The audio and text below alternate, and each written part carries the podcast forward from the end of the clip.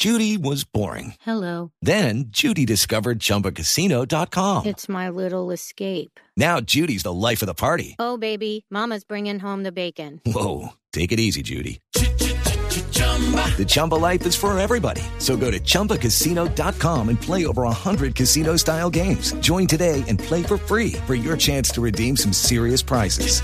chumba ChumbaCasino.com. No purchase necessary. Void where prohibited by law. 18 plus terms and conditions apply. See website for details. Fue activada una carga explosiva en la carretera que comunica a Granada con Puerto Lleras. Esto es en el departamento del Meta. La información con Carlos Andrés Pérez.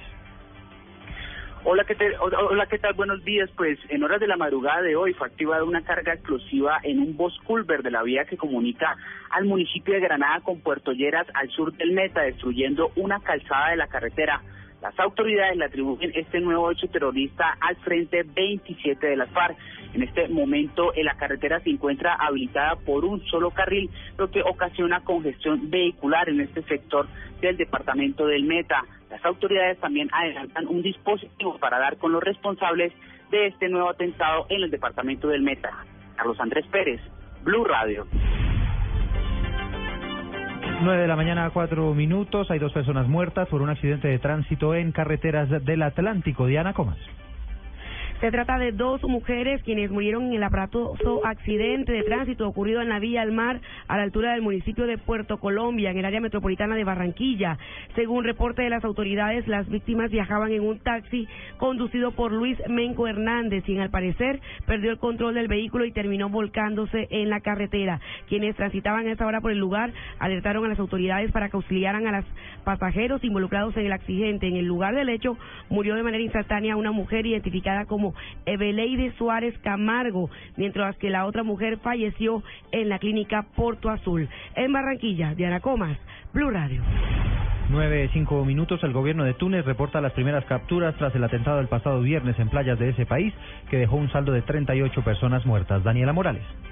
Buenos días. La policía tunecina detuvo a varias personas que tendrían que ver con el atentado sangriento, como lo han calificado las autoridades del viernes pasado en una playa de Túnez. Así lo anunció el Ministerio del Interior, que aún no precisa la cantidad de detenidos ni a qué grupo pertenecerían. El ministro del Interior, Nayem Garzali, aseguró que ya se empezó con la detención de un primer grupo que estaría detrás del terrorista criminal. El atentado, recordemos, cegó la vida de por lo menos 30 personas. Daniela Morales, Blue Radio. Sigue siendo crítica la situación en norte de Santander por cuenta del invierno.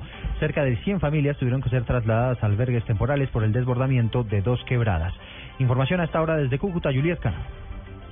180 familias en Chitagá permanecen en albergues temporales tras la creciente de dos quebradas. También se han registrado avalanchas por las fuertes lluvias que se han llevado varias viviendas, lo que ha provocado una emergencia en esta zona del departamento. Desde la Oficina de Gestión de Riesgo de Desastres Departamental se han llevado frazadas y colchonetas, además de otros elementos para las familias afectadas. Norela Arenas, coordinadora para la gestión de riesgo de desastres en norte de Santander.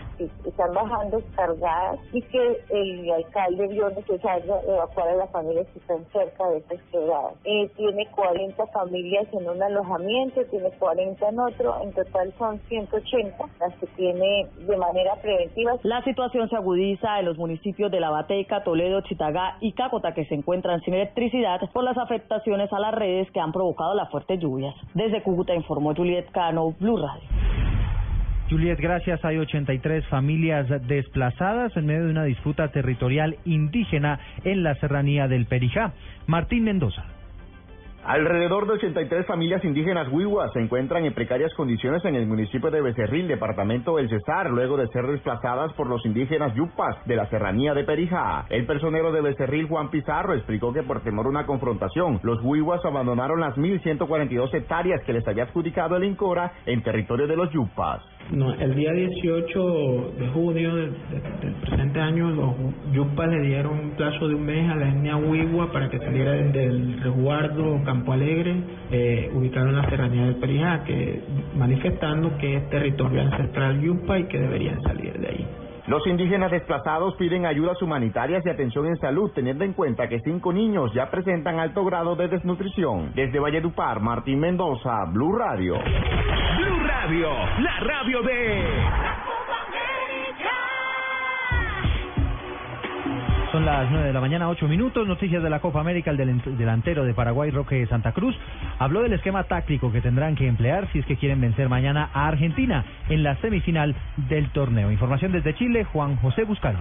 El próximo martes a las seis y media de la tarde se estará disputando la segunda de las semifinales de la Copa América Chile 2015 entre la Argentina y Paraguay. Muchísima polémica ha despertado este domingo por la noche la designación de los árbitros. Finalmente, y luego de cambiar la designación inicial, Sandro Ricci, el brasileño, va a estar dirigiendo el partido entre argentinos y paraguayos. Hay que recordar que Argentina y Paraguay ya se habían medido en la presentación de ambos seleccionados en La Serena con empate 2 a 2. Roque Santa Cruz, la voz de la experiencia en el equipo de Ramón Ángel Díaz, dijo lo siguiente. Yo creo que la clave está en ser compacto, ¿verdad? Pero, pero a la misma hora también de tratar de plantear un partido donde se pueda recuperar la pelota mucho más arriba. Recordemos que ambos seleccionados vienen de eliminar por penales a sus rivales de cuartos de final. Mientras la Argentina viene de eliminar a Colombia, Paraguay viene de hacer lo propio ante la selección de Brasil. En Santiago de Chile, informando para Blue Radio sobre la Copa América, Juan José Buscali.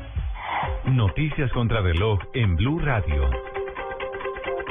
Ahora son las 9 de la mañana, 9 minutos. Noticia en desarrollo. El Ministerio de Justicia de Egipto ha confirmado hace algunos minutos que el fiscal general de ese país falleció por la gravedad de las heridas que sufrió durante un atentado en su contra con explosivos en el Cairo.